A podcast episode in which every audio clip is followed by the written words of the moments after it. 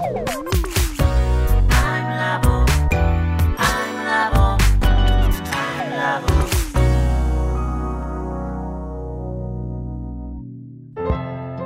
田智久のアイムラボアイデンティティ研究所。私は何者なのかそれは人類にとっての永遠のテーマ。15年の歳月をかけ開発された統合された究極の私と出会える技術アイミング。不確実性の時代を生きる次世代リーダーのためにアイデンティティの本質について語り尽くします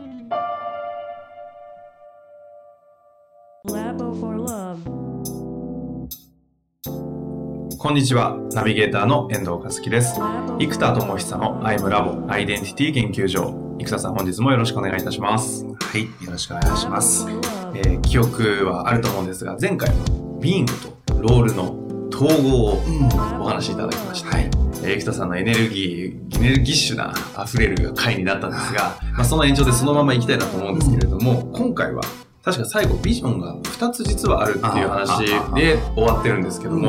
そのあたりは詳しく2つですか？そうなんです。このビジョンっていう言葉を扱うときに、えー、いろんなビジョンの形を皆さん想定されるんですけど、統合された統合の扉の先にあるビジョンを大きく僕の理論の中で2つ扱うんですね。うん。一つは、じゃあこの世界では、統合された世界、ビジョンの世界では、一人一人がどうなっているのか。うん。そして、この世界では社会がどうなっているのか。うん。この二つが必要で、ビジョンってやっちゃうとついついね、社会からやっちゃう人多いんですけど、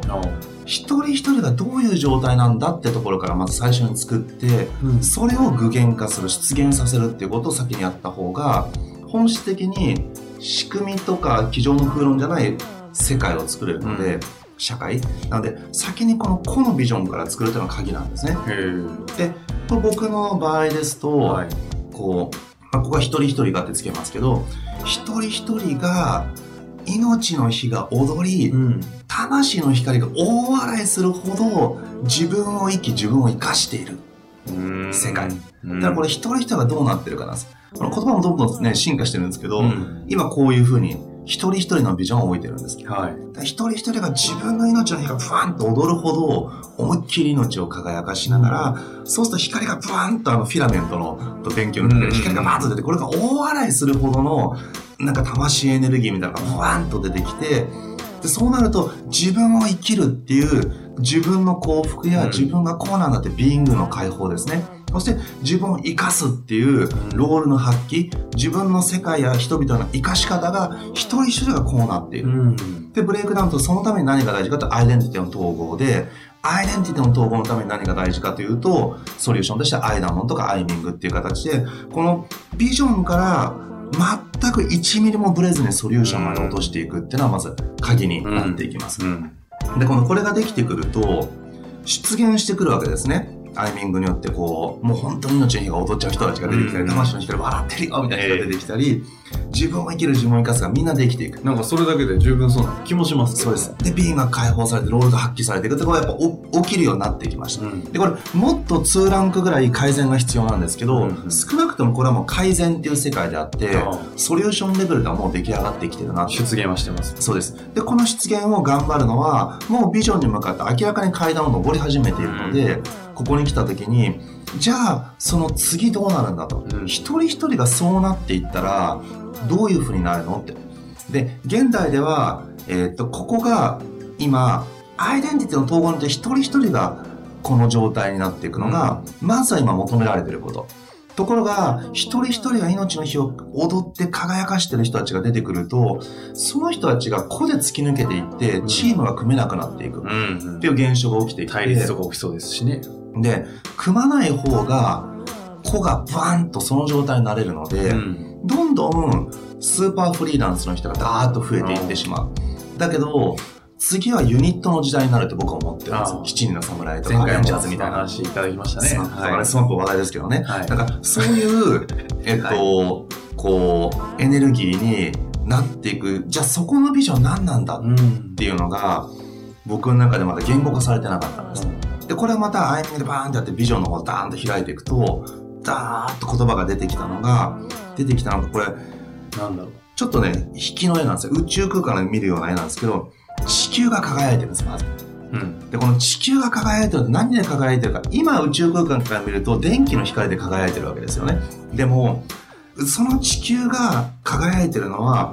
人々の内なる花火。うん。内側の being 玉と呼んでいる魂のエネルギーの being 玉の花火が、こう、キュイーン、チューワオってやつ前回言ったけど、これが内側でバーンと上がっていく。うん。で、これがみんな世界中の人がキュイーンチューワオって内なる being 玉の花火をブワーンって世界中で上げていくと宇宙空間から見ると地球で花火がむっちゃ上がってるわけですよ。カラフルな感じのワオワオワオ上がってるわけですね。で、これがね、例えばディズニー、ウォルト・ディズニーみたいな百尺玉みたいな魂の花火をダーンと上げると、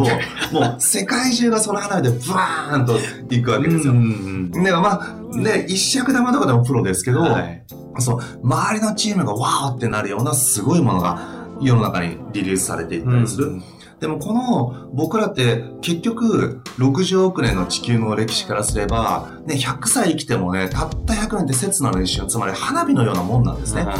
僕らってこの命をどれだけ高く打ち上げて、どれだけ大きい花をバーンと花火のように咲かせるかっていうのは僕らの人生だなと思った時にお、しゃれな表現でそう、すねこ。の生命エネルギーのビーイング玉をギューンってやって、キュイーンと玉を作って、キュイーン、チュドーンと打ち上げて、わーってサイズにしていく。これが世界中で起きていれば、これこそが地球の輝きである。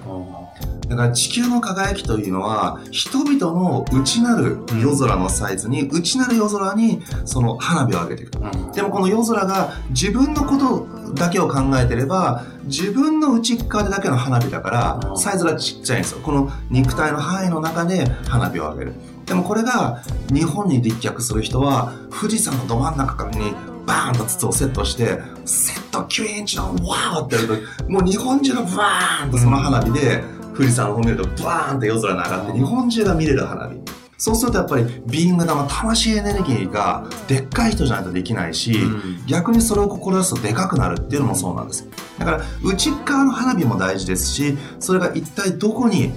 立脚するかによって、この内なる夜空空間っていうのがう自分の中で留まってるのか、日本なのか世界なのか人類なのかで、この意識ってどこまででも拡張できるので、うんこの意識の範囲が内なる夜空なんです。ここに内なる花火をキュレーチョンワーってやると、内側が花火祭りになるわけなんですね。で、祭りって老若男女を問わずバッと集まって、出汁をガッとね、あの、引いたりする瞬間で、そのプロジェクトチームが出来上がってる。だから、実はこれからの時代は、そうやって内なる花火をキュインチとワーって上げてる人同士が、実は仕事ではなくて、祭りなんです。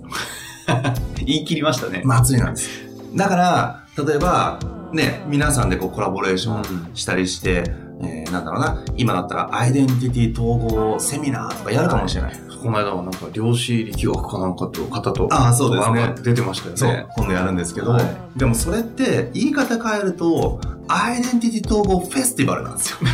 もうもはや言い方ですが。祭りなんです、祭り。ね、そうですね。だから、仕事は例えば、じゃあね、来月までに、はい。じゃあなんか、わかんない。間も今4月開校して、今度は300人ぐらいの規模でやろうとしてるから、そうするとビジネスで考えると、マーケティングプロジェクトなんですよ。じゃなくて、これマーケティング祭りなんです。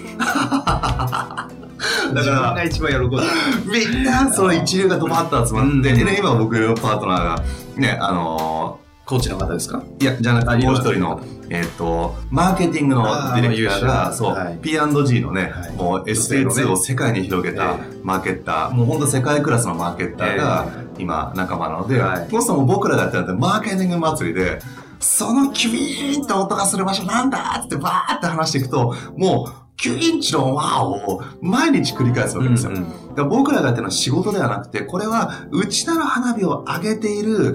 単なるマーケティング祭りなんだと間も祭りなんだと。っていうことで、結局、成果にフォーカスをするんではなくて、うんその過程において僕らがビーイング玉をキュイーンってやって、シュロンワオって内側が花火祭りな状態でそこに取り組めてるのか。そしてそれこそが実は最大の幸福である。だから、この幸福というものの定義が次の時代変わっていくわけですよ。頭の幸福ってのは、いわゆる便益ですよね。うん。え安いとか便利とか早いみたいな便益的な幸福が頭。で感情的幸福は胸。これは楽しくさせてくれるもの、エンターテインメント。美味しい料理とか何か外から自分に与えてもらってああ嬉しいなハッピーだなっていうのがこれ僕の定義です。感情的な、えー報酬の部分ですよね、で感情的な便益。でもう一個は腹。うん。こっちは内発的幸福なんですよ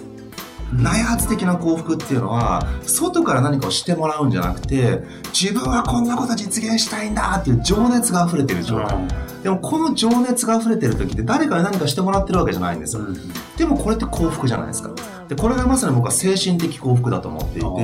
これがビーング玉の花火なんですよ。自分の花火はキュイーンチューンワーってこんなこと世の中にやったらワオだってみんながハッピーだっていうここにキュイーンチューンワオができてる人は。そうそう。はい。これがもう幸福すぎる。だから現代は実は便益の幸福を求めてるんじゃない。つまり物が溢れているからうん。物質による幸福や便利な幸福はもう満たされてしまっていて、もう頭の幸福はもういらないんですよ。うんで、今度感情的幸福？エンターテインメントで楽しませてくれって。で、僕なんかディズニーの年パスでいつも言いますけど、うん年パス買ってディズニー行ったらいいわけですよ。で、ね、伝えに行ったら DVD がもう無限にあるとエン。ターテインメント祭りですそう。からねこので、もうね、日本も世界も旅しまくればいいんです。だけど、それでは、なぜか本当の幸福に人々が行き着かなくなってきている。で、ここで出てきたのが、僕は精神的幸福、腹の幸福なんですね。腹の底からこうしたい、こういうことを実現したい。子供がプロモデルにはまるのある意味そうなんですよ。作りたいっていうこの想像欲求。うん生み出したい欲求。これこそが次の時代の幸福である。うんで、これをキュインチョンワオってやってること自体が人類の次の時代に求める幸福の形である。うんこれを僕はビーング玉の花火って呼んでるんですよ。だみんながこのビーング玉キュイーンチョンワオってやれる仕事ができていけば、まあ、仕事じゃなくても対家族、対恋人、なんでもいいんですけど、それができれば、うちなら花火祭りになる。うん。これあの、こはい。個人ビジョンの話からこうスタートしていって、うん。社会のビジョンっていう話もあったんですけどそこの社会のビジョンっていうのはちなみに生田さんの言葉で言うと言語化するとな今の話をギュンと一言にすると地球が輝くビーイング玉のうちなら花火祭りなるほど。その世界観を今話してたのその通りその通りその通りです。うちなら花火祭りなほど人が生き人が生かされている世界、うんでこれうちなら花火祭りなんですけどここにやっぱちょっと法律法則道化師君が入ってくると、うん。これが現在進行形で毎日がそうであるっていうニュアンスをどうしても入れたい、うん。そうすると地球が輝くビーングダムのうちの花火祭りイングだ。このイングなんですよ。祭りイングなんです、はい。祭りを楽しみにする祭りイングでいつもこのビーング玉が解放されてる状態になっている。うん。だから、ビングダムううちなる花火祭りリングなほど、人が生き、人が生かされている世界っていうのが、僕の社会的ビジョンだ。は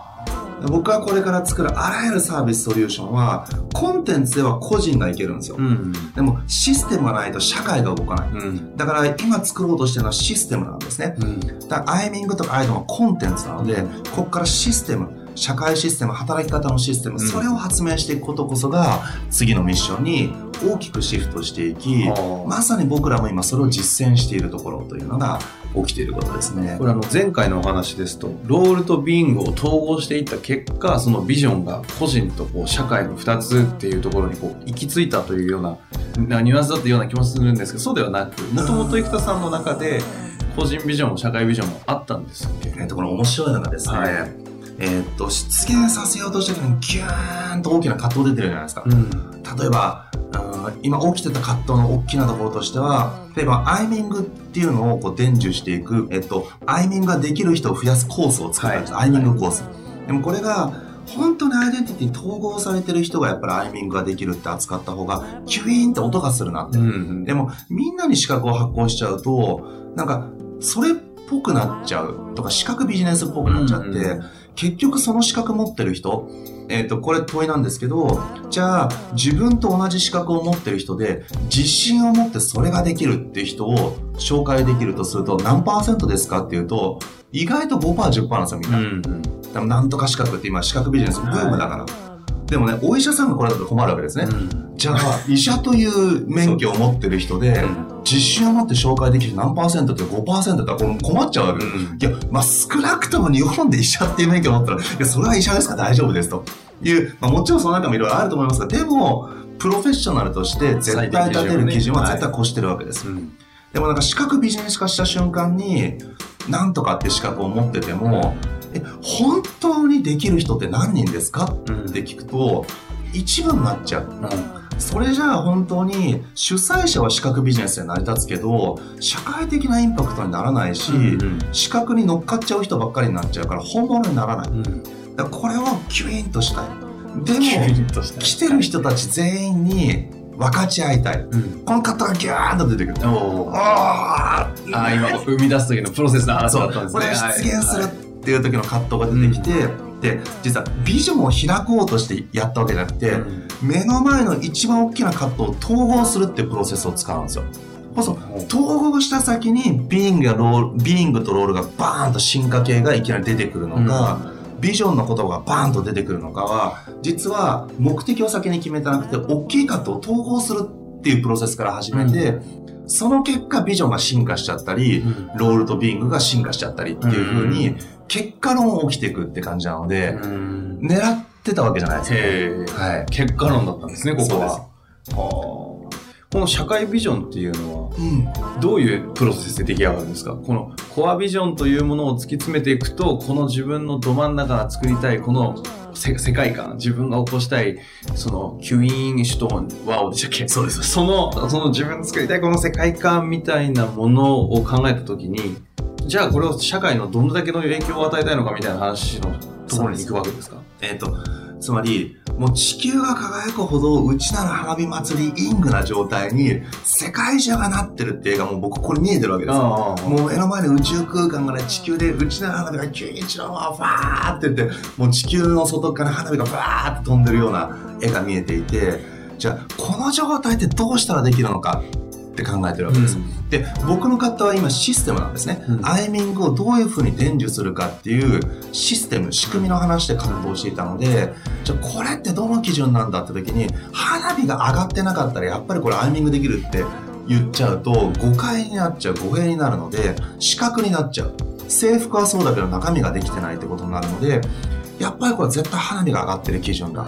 でも花火にも例えば線香花火から打ち上げ、ね、パラシュート花火からあの、南寸玉みたいなところが、花火大会で使われるようになっていくっていう、これまた違いが出てくるので、で、何尺玉みたいになってくると、もう、あれですよ、あの、一尺玉とか、東京タワーぐらいの高さまでバーンと飛ぶんで、もう300メートルからバーンと開くらしいんですよね。でも、そのぐらいの基準もある。だそれぞれの形はあるけど、例えば、コンビニで買えるおもちゃの花火では、隅田川の花火大会では使えないんですよ。でも、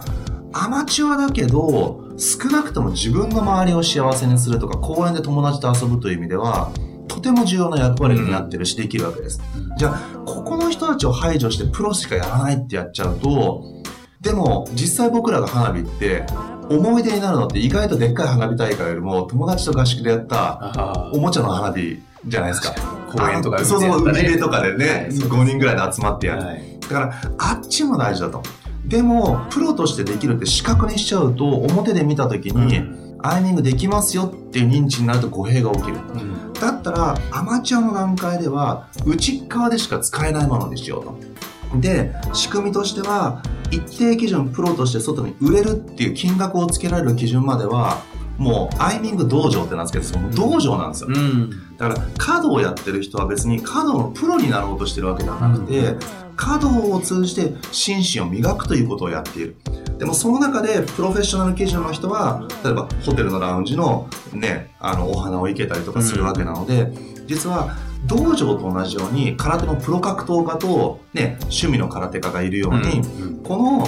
道場システムっていうのがまさに日本なので、これやっていこうと。うん、なんでそれまではアイミング組みで、で、外には売れないんだけど、はい、内側でお互い解放し合っていく。うんうん。で、自分の解放度合い、発揮度合いが高くなったことと、アイミングの技量が高くなったこと、この二つが体現できて、人に提供できるって、この二つが一定基準に来ると、外に提供できますよっていうプロフェッショナルっていう、道場にしていこうと。うん。バディ性の組手を組んでいこうと。いうふうに、ザーッと答えが見えてきて、これビジョンからバーッとブレイクダウンするとそれがでビ。ジョンから見た時の、まあ、戦術戦略がそう出てくるわけですね。そしたら花火の基準を落とさずに、花火祭りに僕もなるし、みんなもなるし、世界もなるっていう風に、ここから全ての仕事のシステムを全部作る。ここにずれてるものは一切やらないっていう風に、それって本当に地球が輝く花火祭りイングな状態になるのかなる祭りだ !OK! 祭りなんだからダメだっていう、もうそんな状態です。なるほど。はい。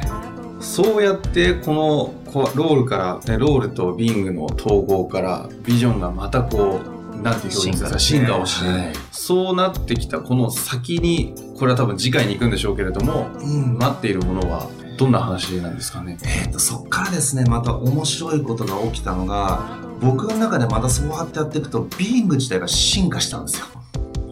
今度はビーイングが熱風はオラビームがさらにもう一個進化してですね。言わ言わないでください言わないですよ。言わないはですよ熱風オラビームで相当バーンと来てたんですけどこれまた進化したっていう、あ。そこをお話しできる。そしてそれが進化したことによってまたいろんなことがう動いてるんでしょうからそのあたりも含めてじゃあ次回はそうなんです。お話しいただけたらなと。そう。ちなみにあの、生田さん、進化しすぎて、生田さん自身が進化しすぎてることによって、コンテンツも進化しすぎて、ちょっとこれ皆さんついていけるのかなと不安になってくるところもアイムラボですからあるんですが。研究所ですから、はい。もうすいませんもうそういうもんだと思って聞いて花火を打ち上げ続けると。もうそうです。で、おそらく、そこに価値があると思います。うんなんかそれっぽく分かりやすいものよりも、なんかもうエネルギーで触ってくださいみたいな、すいません、あの、押し付けがましい。いやでもですから、プロダクトアートですから。そうですよね。面白いのは、これ第1回、2回とか久々に聞いてみるとですね、あの時の生田さん可愛かったなって思うような、な内容もそうですし、喋りも、方もそうなんですけど、感じるんですよ。だからね、あの、ちょっと分かりにくいなと思ったら、昔のやつも聞いてみたりすると、あ、うんあったあった、そういうことだったなっていうのが分かると思うので、ぜひそうやって全部もう一回振り返り聞いてもらうと面白いなと思っております。ね。はい。はい、ありがとうございます。はい、じゃあ次回はビングのシフトということでお話しいただけたらなと思います。はい本日もありがとうございました。はい、ありがとうございます。